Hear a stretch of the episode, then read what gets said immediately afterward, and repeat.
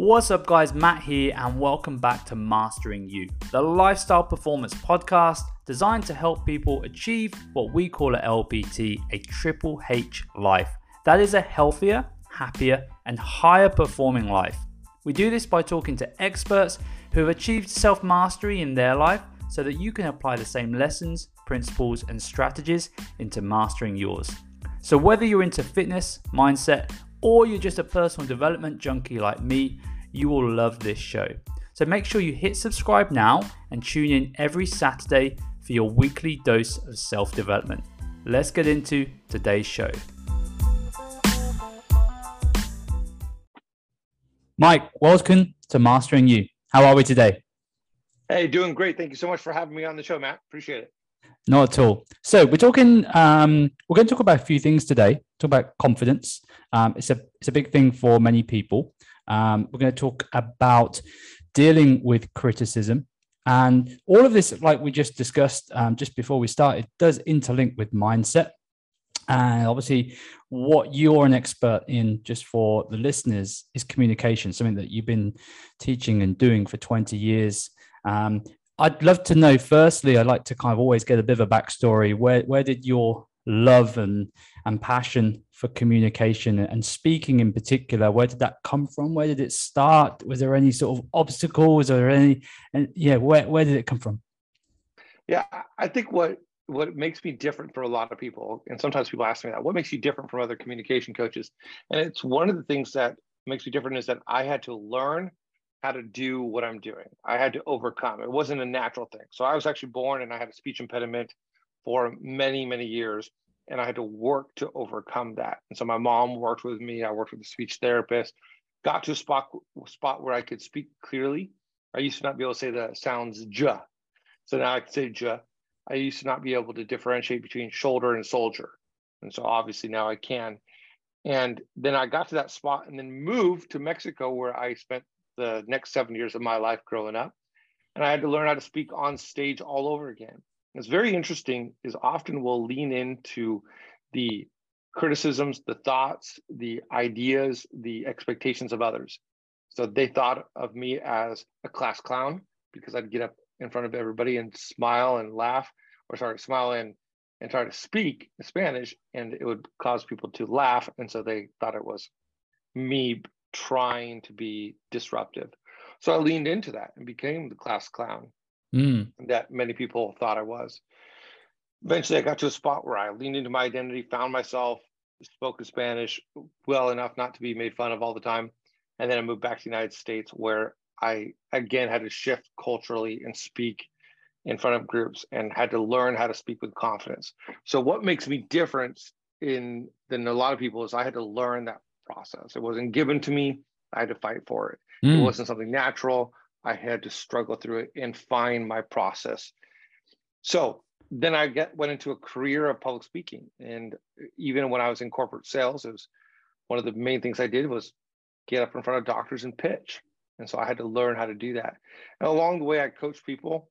And then in two thousand nineteen, I wrote my first book, a self-published book, Speak With No Fear. It became over a thousand copies sold, worked with people all over the world on overcoming the fear of anxiety and or the fear and anxiety that comes to speaking. And then it really raised my profile enough where I was able to help thousands. I think the book sold about forty thousand copies. And then a traditional publisher, Wiley, reached out and said, hey, let's do something together. And so we, we uh, I published with them on December eighth of twenty twenty-two, Speak With Confidence, and which is really my framework for confidence. And it definitely applies towards speaking. But what I tell people again and again and again, when you learn how to speak and have confidence on stage, it goes with you off stage. That confidence is transferable. You learn how to do something here, it makes you feel good out there. So I got the education on communication. I got the experience. I have overcome. I've done the speaking gigs. I have the books. That's been my journey. And I just love helping people realize their potential. Fantastic. Fantastic. So yeah, it's really interesting that, you know, overcoming those obstacles, I guess just going through that stage, you know, um, when you were younger and you were you're struggling with, with your own speech, you had that awareness, like it, even more so. I, I imagine a lot of people just sort of take it for granted if they can just speak fine and, and it's okay. I wonder why those people maybe later on in life um, have fears or anxiety around speaking, because it is, it is known as one of the things people fear the most, isn't it? Getting up on stage and talking. Um, And yet they've probably spoke all their life and they didn't go through what you went through with your own struggles. Why is that? A lot of people struggle speaking in front of people due to a couple of different factors. So one factor could be the pressure that they feel on themselves, the pressure to perform, the pressure to live up to something. Think about football, soccer. If you go out onto the pitch, you're on the field and you are just with some friends, you don't have a lot of pressure. You're just goofing off. Then the game time happens and there's pressure.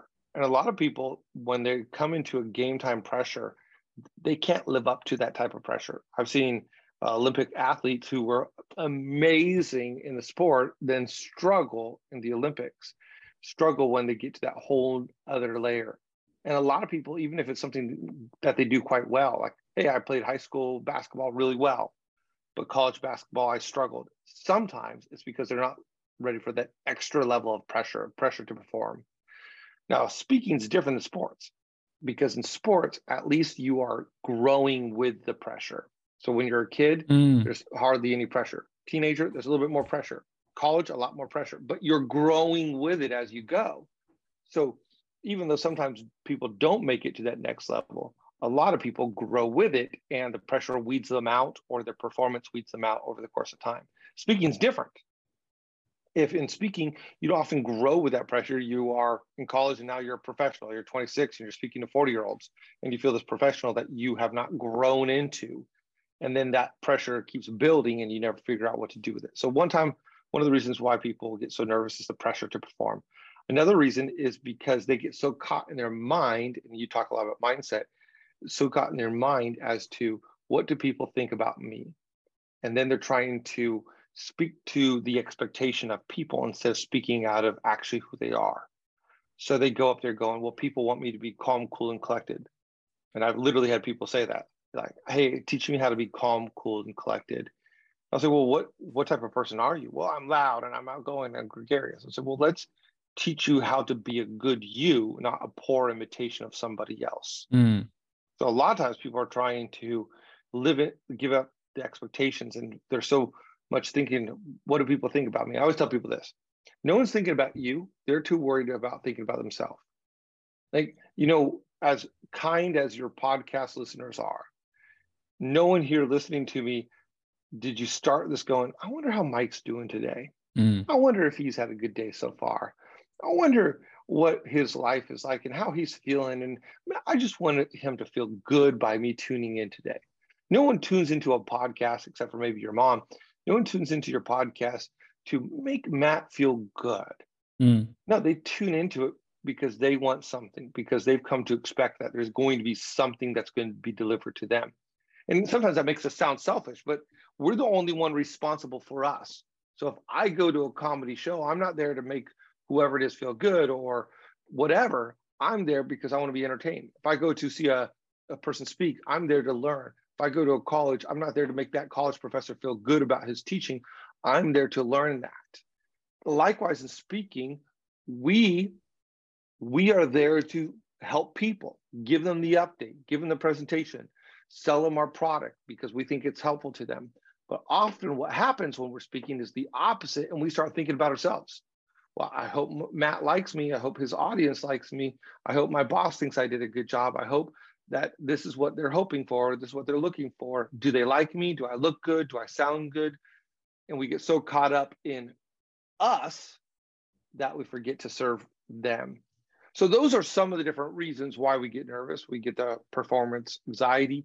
We're trying to fit someone else's avatar. Or would you say that um, that that's been sort of exasperated um, in the modern day due to things like social media and, and, you know, because people are consuming probably way more information and, and from other people than ever, let's face it, uh, any other time in history, So there's more opportunity to compare yourself to other people, because people are, you know, often scrolling and watching this and watching that.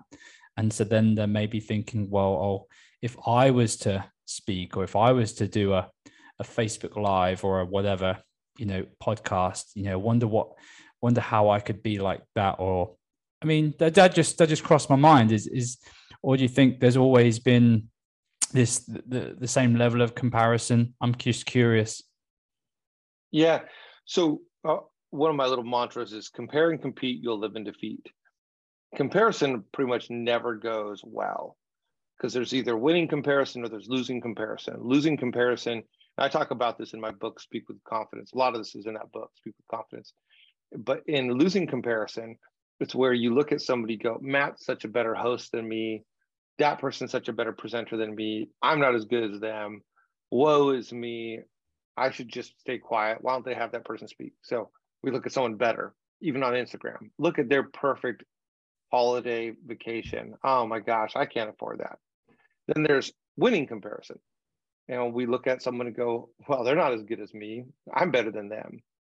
So comparison pretty much never helps us out. Either we're winning, which leads puffs us up in pride, or we're losing, and it lowers us into pity. Now, competition, a lot of times competition is unhealthy when we want to be better than them. So if we look at somebody go, well, I have to be the best soccer player. I have to mm. be the best speaker. I have to be the best. I have to be the best. And, and it's just a one-up game. Now, that's an unhealthy competition versus a great competition. Now, maybe in, you know, well, in your younger sports, that, that can be okay maybe. But ultimately, a healthy competition is where you go, man, they're amazing. They want, they make me want to raise my game. Yeah, so you're, you're kind of inspired rather than treating it as competition. Right. It's it's competition in the sense of I, a competition with self. Man, mm. they're a better version of themselves. You know, I haven't seen that guy for a couple of years. Look at him. He's looking super fit. Oh, shoot, I put on some pounds. And instead of feeling bad, you're like, you know what? That's it. I'm going back to the gym. Not because I want to be more fit than him, but just because he made me want to raise my level, raise my game. So Speak With Confidence, that's your book. What's the goal? Like someone buys your book tomorrow, what do you want them to have achieved? What outcome? What's the me- what message do you want them to get? What what yeah, what's the big what's the big overarching goal with that? So with something like confidence, it's not something extremely measurable in the sense of if I was writing a book on economics, I'm like, hey, where are you at today? It's a number amount. And where do you want to be in one year? Let's teach you how to get there in one year. So it's a number amount. And it's very objective. You have this amount, now you have this amount. When it comes to speaking, it's going to be a lot more. And when it comes to confidence, it's going to be a lot more subjective. So what do we do with that? Well, one of the things I have people do in throughout the book is even rate themselves. Like, where are you in this regard? It's like at the end, the end of the book, there's these little line charts. So where are you right now? Where's your starting point? So let's figure your starting point, and then here are some different things that you can do, and let's up your game. I'll do this even with my private coaching that I do with people. I'll say, okay, on a scale of one to ten, where's your confidence? And they might say, I'm at a five. Okay, great. That's your starting point. Let's work together for three months. And then at the end of the three months, we actually watch back their original video, their assessment video. So we record it and send it back to them, and then we watch it together at the end. So after three months, four months, however long we're working together, they could see it. And I'll say, how long, how is your confidence now? And they're like, oh, I'm at a, I'm at a seven now. Okay, great. Or I'm at a nine now. And we'll actually do that two different graphs. We'll say, how high is your anxiety? And then to how low is your anxiety? How low is your anxiety? Or how low is your confidence? How high is your confidence? And because those are not exactly the same things, but we want to take off anxiety, lower that, and we want to increase your confidence. So that's the goal in the book. The goal is to give people a framework, a way to understand where confidence comes from so that they can measurably, yet subjectively, increase it. Now, there's a fr- further thought on that. If I were to say, if I were to say, where do you live, Matt? And you said, I live on Earth. That doesn't help me at all. Of course you do. Me too, I live on Earth. And if you said, I live in Europe, I'd be like, okay, that's a little bit more helpful. And you said, I live in England. I'm like, oh, okay, now you're getting more helpful. And often when we say confidence, you know, I want to be more confident. Well, what does that mean? That's like saying mm. I live on Earth. But if I say, where do you live? And you say, well, I live on this street at this number of the house. This is where I live. I'm like, I know exactly. So what I'm working on in Speak With Confidence is giving people very clear ways on growing confidence. It's a comprehensive framework so that you don't just say, I'm going to be more confident, but I want to be more confident through my skills. I want to be more conf- confident in my messaging. I want to be more confident through my identity. Yeah, I like that, because a lot of people do, you know, uh, they use it as a throwaway term, don't they? You know, I wish I had more confidence. I wish I need to be more confident, but without really thinking clearly about, well, what would need to be true for that to to, to be a reality? And right. probably wouldn't take them that, that long to say, well, actually, I just need to be able to do this and this. You know, if I could, if I could speak in front of my work colleagues Um, at the next sales meeting, or if I could do this, um, or speak to this person and have this awkward conversation, that would be the level of confidence I would be happy with. And then once they know those those two things, then actually it becomes more realistic, more achievable, just like any SMART goal, I suppose, right? Right, yeah. I, I love the word confidence because it comes from two different words in Latin. Con and fidere. So fidere, kind of like faith, trust, like fidelity. So it's trust. And then con is a modifier, so more. So it's more trust is essentially what confidence means, more trust. Okay. But I have confidence that this team is going to make it to the playoffs. I have more trust, and I have grounded trust in it. I have confidence that the stock market is going to do this. Okay, what does that mean? I have more trust that the stock market is going to do this. I have confidence in this authority figure. I have more trust in that authority figure. So what is confidence? If I want confidence, it's more trust in my ability to do whatever I'm trying to do. So if I have confidence in playing soccer, okay, well, I have more trust in my ability. And how about American football? I don't have a lot of confidence in American football. I didn't play a lot of that growing up. So where do you have more trust? And then how do you get more trust? So really the three-pronged approach that the whole book on Speak With Confidence is laid out is through identity as a speaker, messaging as a speaker, and your skills as a speaker. So think about it going back to pretty much anything else. If you have more skills, you're going to have more confidence. Go back to that American football and, and football soccer. If I have no skills in football, American football, and I can't throw a spiral, I'm not going to feel great playing with a whole bunch of other guys on a pickup game. I'm not going to have confidence. And just, just for the benefit of the listener, yeah. would, is the, the book um, mainly applicable for people that are speakers, or does it relate to anyone who just wants to build their, their overall confidence? You know, realistically, if you want to build your confidence, a lot of what I say is if you can learn how to speak on stage, if you can improve your speaking on stage, then you will have confidence off stage. So realistically, even though it's called Speak With Confidence and that's kind of the framework, it'd be like if I said this, it'd be like, hey, let me teach you how to become a physically fit basketball player. But yep. as you read it, you're like, well, this applies to cycling. This applies to boxing. A lot of the things to be physically fit in basketball are going to apply to a whole bunch of other areas. Likewise, how to have confidence on stage. Realistically, some of the things in there, especially the first part of the book, would apply to anybody because the three parts of the framework is skills, message, and identity. And a lot of reasons why we don't have confidence in ourselves is because we don't actually know who we are. Mm, interesting. Interesting. Okay, so that we've got a great overview of what the book achieves, what the outcome is, who it's kind of for.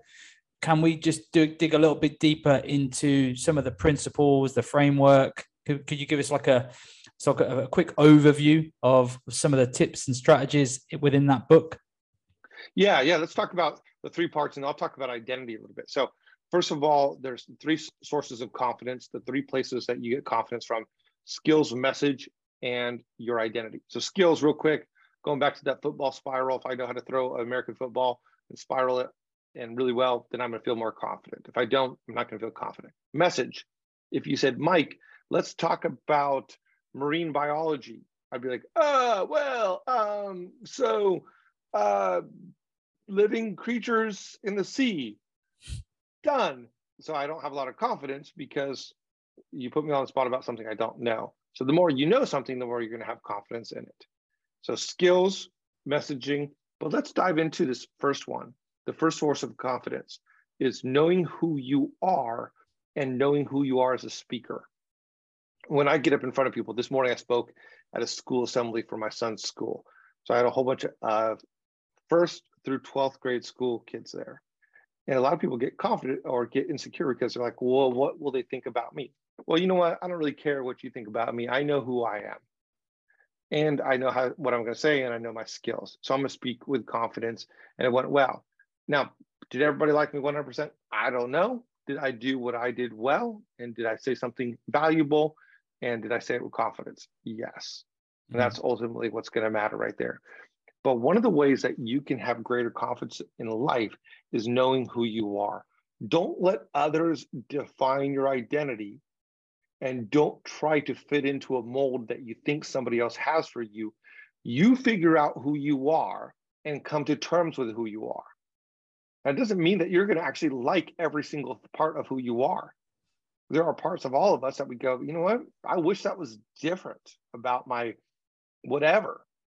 And yet we still need to come to grips with it, because if we're always fighting against something. So you, when you say find out who you are, you mean like warts and all, like just being really honest with yourself. You know, yeah. This is when I'm good. This is when I'm bad. This is where yeah. I've, you know, got room for improvement. This is the honest truth. Absolutely. In fact, think about criticism. And if it, there's three types of criticism. There's received criticism. So after this recording, Matt, if you say, Mike, I didn't like that you did this. Okay, that's received criticism. You gave it to me and I received it. Or maybe there's perceived criticism. So I'm talking to you and I think, oh, shoot, Matt doesn't like what I'm doing right here, or the audience doesn't like what I'm doing. Now, that might be true, and maybe nobody vocalizes it, or it might not be true, but I'm perceiving it. I'm reading into something or reading into my insecurity. Yeah. And then there's personal criticism, things I don't like about myself. I go, you know, when I look at myself, I really wish that I wasn't balding. I'm hiding it well, but man, I don't like that about myself. Or I put on ten pounds this year. I don't like that about myself. I don't like this aspect about myself, that aspect about myself, personal. So we have three forms of criticism. And there's four ways that we handle criticism.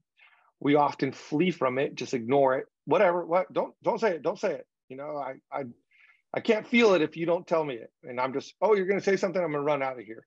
And trying to get rid of all of that. Or you can fight it like, you're a stupid idiot. I hate that you said that. You can't tell me that you're saying that. I, you're wrong. I don't take that. And we fight, um, flee and fight. Now, those are too common. The third one is feel. And a lot of people do this. We get a criticism from a boss. They say, you know what?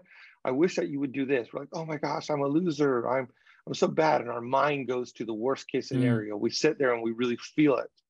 And then there's the fourth way of doing it. We can filter that criticism. And this is really healthy. And this is what I talk about in the book, Speak With Confidence, how to filter your criticism. We need to look at what people say about us, and we need to look at it from our angle. So maybe Matt says, Mike, the way that you speak is has too many pauses in it. And I look at that and I go, okay, okay. You know, it's valid, but actually I like that I do it.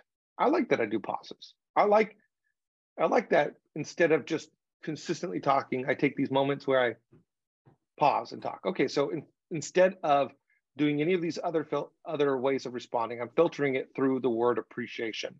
I go, you don't like that about me, but I actually like it about me. Yeah. And every single person listening here, you need to know what you like about yourself, because someone's going to criticize that exact same thing, and they're going to tell you what you should like. I like the movie Usual Suspects. If you say, Mike, you shouldn't like that movie. It's got Kevin Spacey in it, and he's a douchebag, and you, you shouldn't like it. I can't believe you like that. It's a little bit violent. There's this scene. I was like, you know what? Hey, that's you. I actually really like it. That's what I appreciate. That's the movie I appreciate. And we shouldn't change our appreciation just because someone else doesn't have the same appreciation. Then we go into accept. So say you look at me and you go, Mike, let's go back to that balding example. And you go, Mike, I notice that you're balding. And if you looked at the top of my head, you'd see it a lot more. And I'd go, you know what? I wish I wasn't.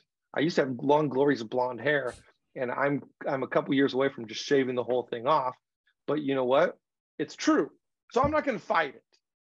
And there's other things that if you were to say, Mike, this is something that you do wrong, we can fight it, we can flee it, we can feel it, or we can filter it by accepting it and going, you know what, you're right. It, it's a lot harder to hurt someone when they've already made peace with the thing that you're trying to hurt them with.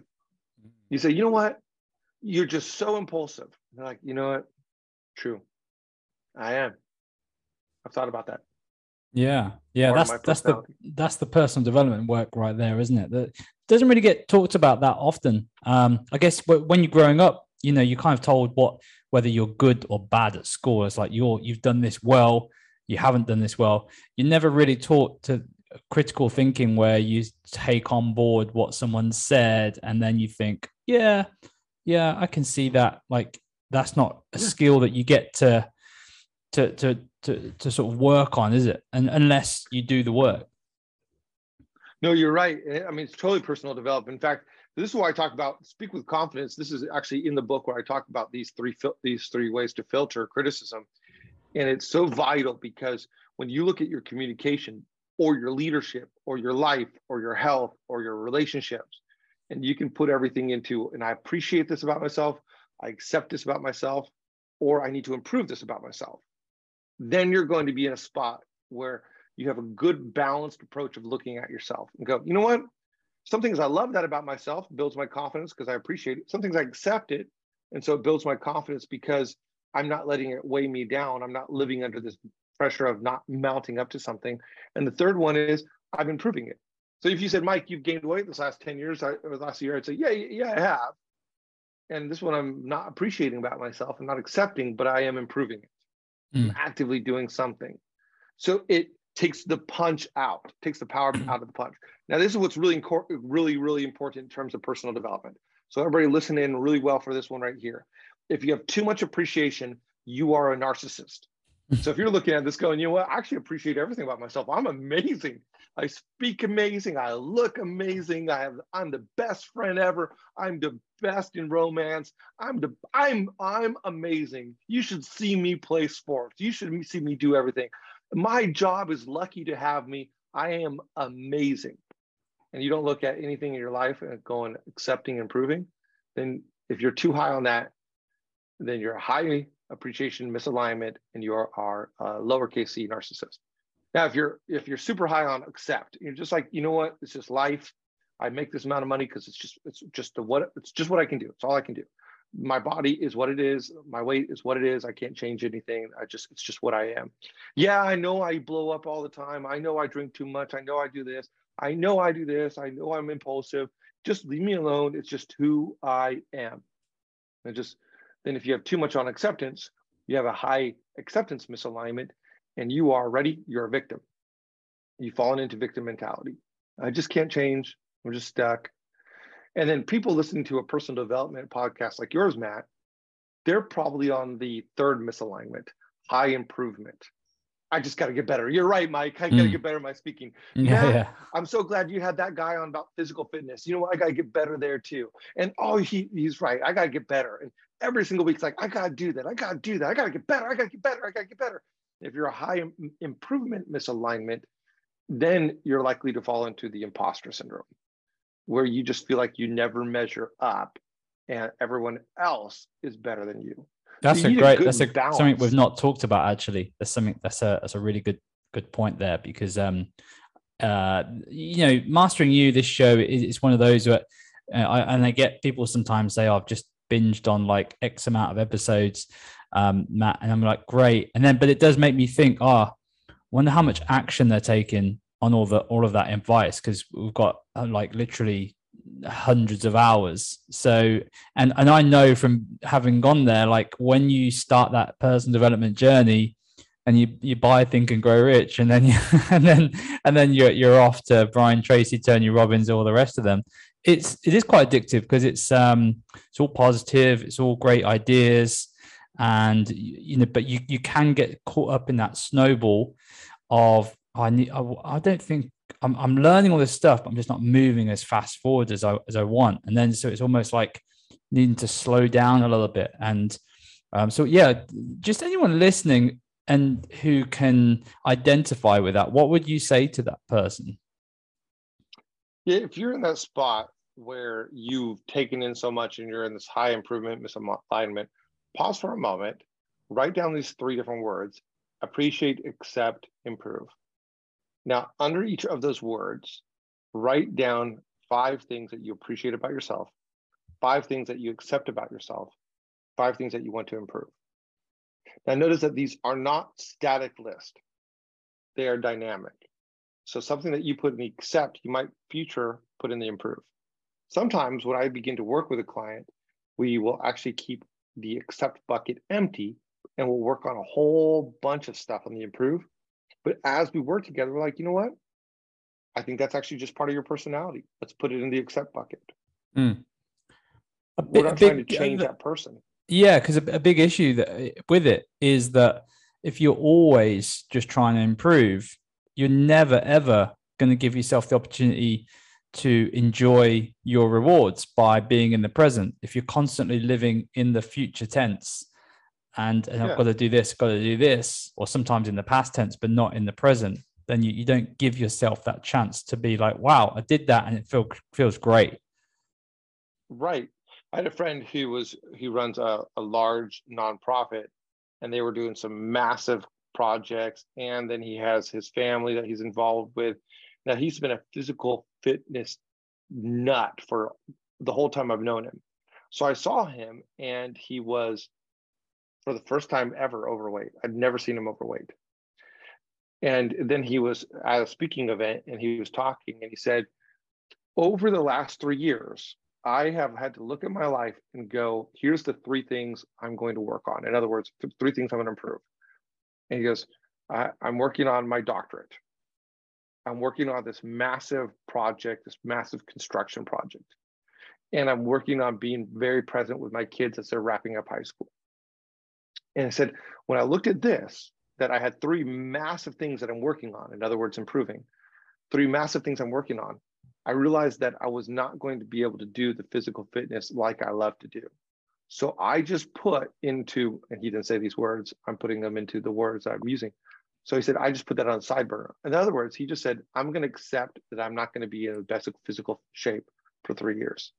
And so he just mm. put that into the accept bucket. Yeah. Now his kids are graduated. Construction project's done. And he's almost finished with his doctorate. Yeah. So he's that's like, a great, that's a, such a good example. Yeah. Yeah. I mean, yeah. We, uh, something that I talk about a lot with our members, because our members, um, obviously we, we run a personal training studio. And, you know, like anyone, like they'll, they'll, they'll do our six week kickstart. They'll start really strong, but they'll have ups and downs, and they'll beat themselves up when those, those downs last too long. And, you know, mm-hmm. they'll start telling themselves those stories of, I'm, I'm not good enough. I'm, and that they'll lose confidence and that they'll gain weight. And, but, but, but if you just reframe it, if you do have priorities, like, you know, a few months ago, I was just training for a fitness event over here. Actually, you have the, the event in America as well, the Hyrox event. Um, a lot of our members are doing it at the moment. So I was training quite hard, training more hours than I would normally. And that became a priority because I wanted to do okay and get my fitness up, finish the event. And, you know, I've been spending more time working, um, you know, do, doing some stuff that has to be done. And, um, but that's cool. And my, my fitness has gone off a little bit. But, you know, you as long as you're not, as long as you're having that awareness of, of where your priorities are, your priorities are always going to change. And, mm-hmm. you know, unless you're an, an athlete and that is your job to, to stay in the best shape physically of your life, then ultimately trying to stay healthy is, is the key. So I still eat, eat really well, still eat clean, drink lots of water, get good night's sleep. So it doesn't have to affect your health just because you're not in the best physical fitness, Adonis shape of your life. Um, mm-hmm. But it's something that I do see as a coach so often is, is people feeling like they've got to be at this standard that they've, they've right. set themselves this standard, and they've got to stick to that all the time. And, and then beating themselves up the moment that that, that standard falls. Well, and that's what I love about what, what my friend modeled here is he put physical fitness into the accept bucket, but then once the, he got to a certain spot in some of these other areas, They didn't need to be improved anymore. So he put them either into the appreciate bucket or, hey, I accept that I'm at a stage in life with my kids now where they're not needing me as much, put that there. I appreciate that I finished this construction project. Okay, now that thing that was in the accept bucket about physical fitness, I'm gonna put back in the improve bucket. And so that's why you can look at this and things shift around and move around. Mm. And we're constantly improving overall because we improve to a certain point and it either goes into appreciate or accept. And then we pick something else that was in one of these buckets and we wanna get better at that and we improve. And so we're constantly in flux and they're getting bigger and bigger, even though they're still kind of leveling around the same amount. But it becomes a great way to perceive life and that we we can perceive our communication or our leadership or our physical fitness or other areas through. Yeah, well, one of the things that just strikes me, our name is Lifestyle Performance Transformation. So, so uh, the concept there is, is life is a performance. And, you know, if you master yourself, mastering you, then you can improve your performance in different areas of your life, from your sleep, from your from your career, from your business, et cetera, et cetera, fitness. Um, and it kind of occurs to me that like speaking is, is a big one because speaking is communication. I kind of think of it, people maybe take it for granted, um, just how impactful speaking the right way, using the right words, definitely something that I, I sort of think about just having the conversation with you, like, you know, how can I improve my own speaking and communication and, you know, my voc- vocabulary even. Um, mm-hmm. So I've always said to my team, you know, when it comes to like selling, like you're always selling and they'll mm-hmm. like, we might be talking about sales, for instance, but I'll be like, you're always selling from the first time that, you know, a member meets you to how you greet them, to how you hold yourself, to, you know, how you follow up with them, to your demeanor, your body language, everything mm-hmm. that you do is, is selling, but not in the, not in the sense of making money, just selling yourself and, and and you know, in a way of improving your own life and your lifestyle performance. Yeah. And and imagine persuading. yeah yeah yeah call it persuasion.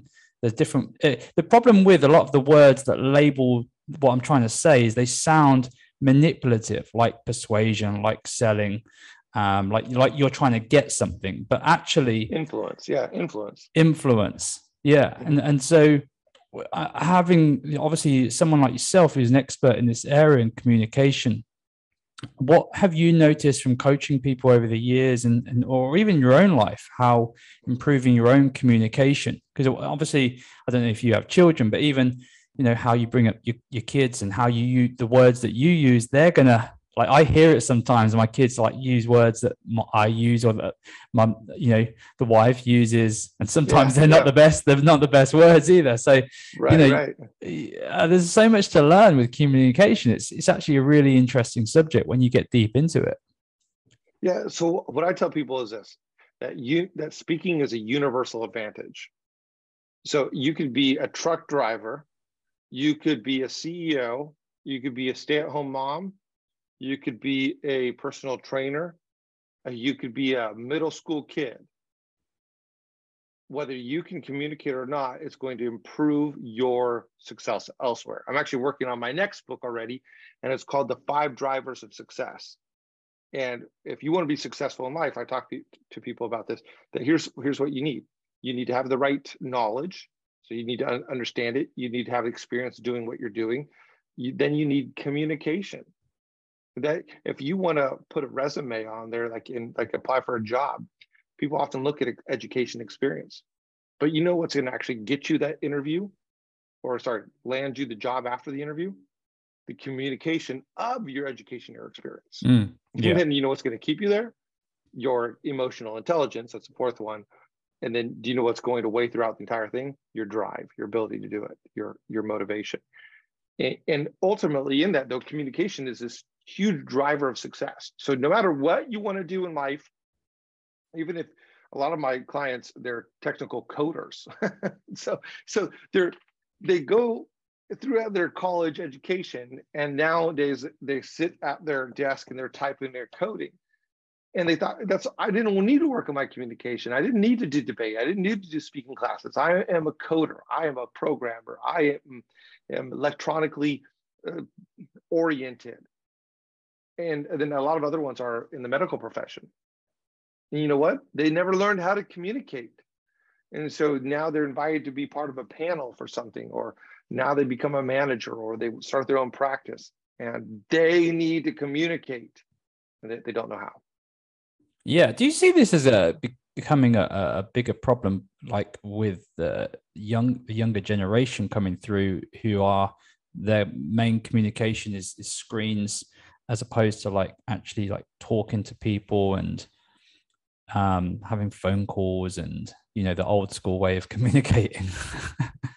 Or yeah, I, I mean, communication, the mediums change, but really there still is one consistent in it, and that is communication. And so we could communicate different ways mm. through different mediums, but we still need to communicate. And so I wrote a book called Speak and Meet Virtually, and it's about how to do what we're doing right now and how to do it effectively. And I give a TEDx on it as well. It's got something like forty thousand views on it. And awesome. Overall, even in the midst of a world that's become more virtual, we need to adjust the medium. What a lot of people do is they don't adjust the medium. And likewise, like when I'm on, you know, there's a, there's a whole thing that, that uh, Generation X, no, Generation Z, I mean, says about millennials and above, that when we do our TikToks and Instagram lives and stuff, they, they call it the, um, the, the one second pause. And so there's a new skill that you can learn. Okay, great. Skills change, different things will change, and those are good to learn and adjust to. But there are some things in communication that stay true throughout whatever you're doing. Connect with the audience using your skills, connect with the audience using your message, connect with the audience by knowing who you are and learning who they are. That will still stay wherever. And the skills might adjust slightly depending on the medium, but everything else stays the same. Nice, nice.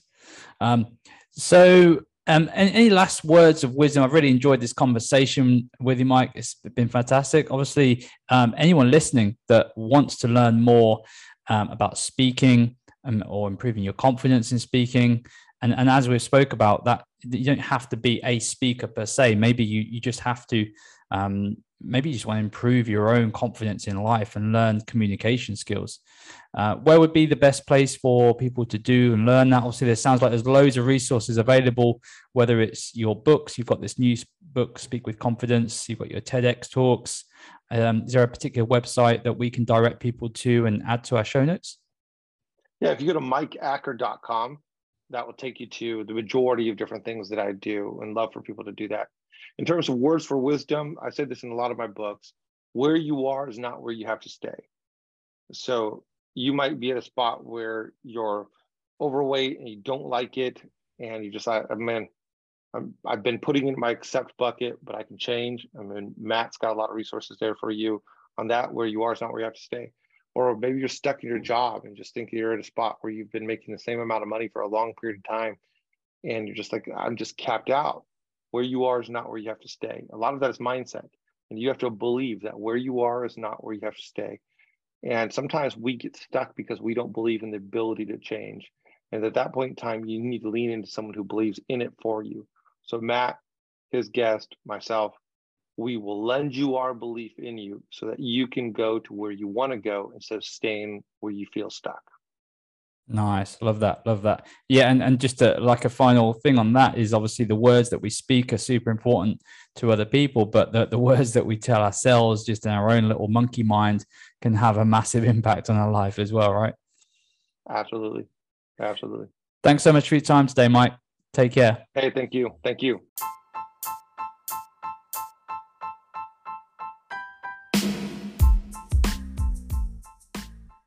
Much for tuning into today's show. Hope you enjoyed it. If you did, all I would ask is to head on over to Apple Podcasts or Spotify, whatever you're listening to this from, and just pop us a five-star rating. That is what is going to help us keep this show going and keep delivering awesome content to you. If you'd love to connect with me personally, if you'd like me to help you with your own path to self-mastery, then you can get me on any of our social media channels, all of which are in the show notes on Facebook, Instagram, et cetera. best place to get me though personally is in our Mastering You Facebook group. Okay, so head on over to the show notes for that link. Come and say hi if I can help you in any way with your fitness, your mindset, your health, wellness goals. I sure will. Until then, take care.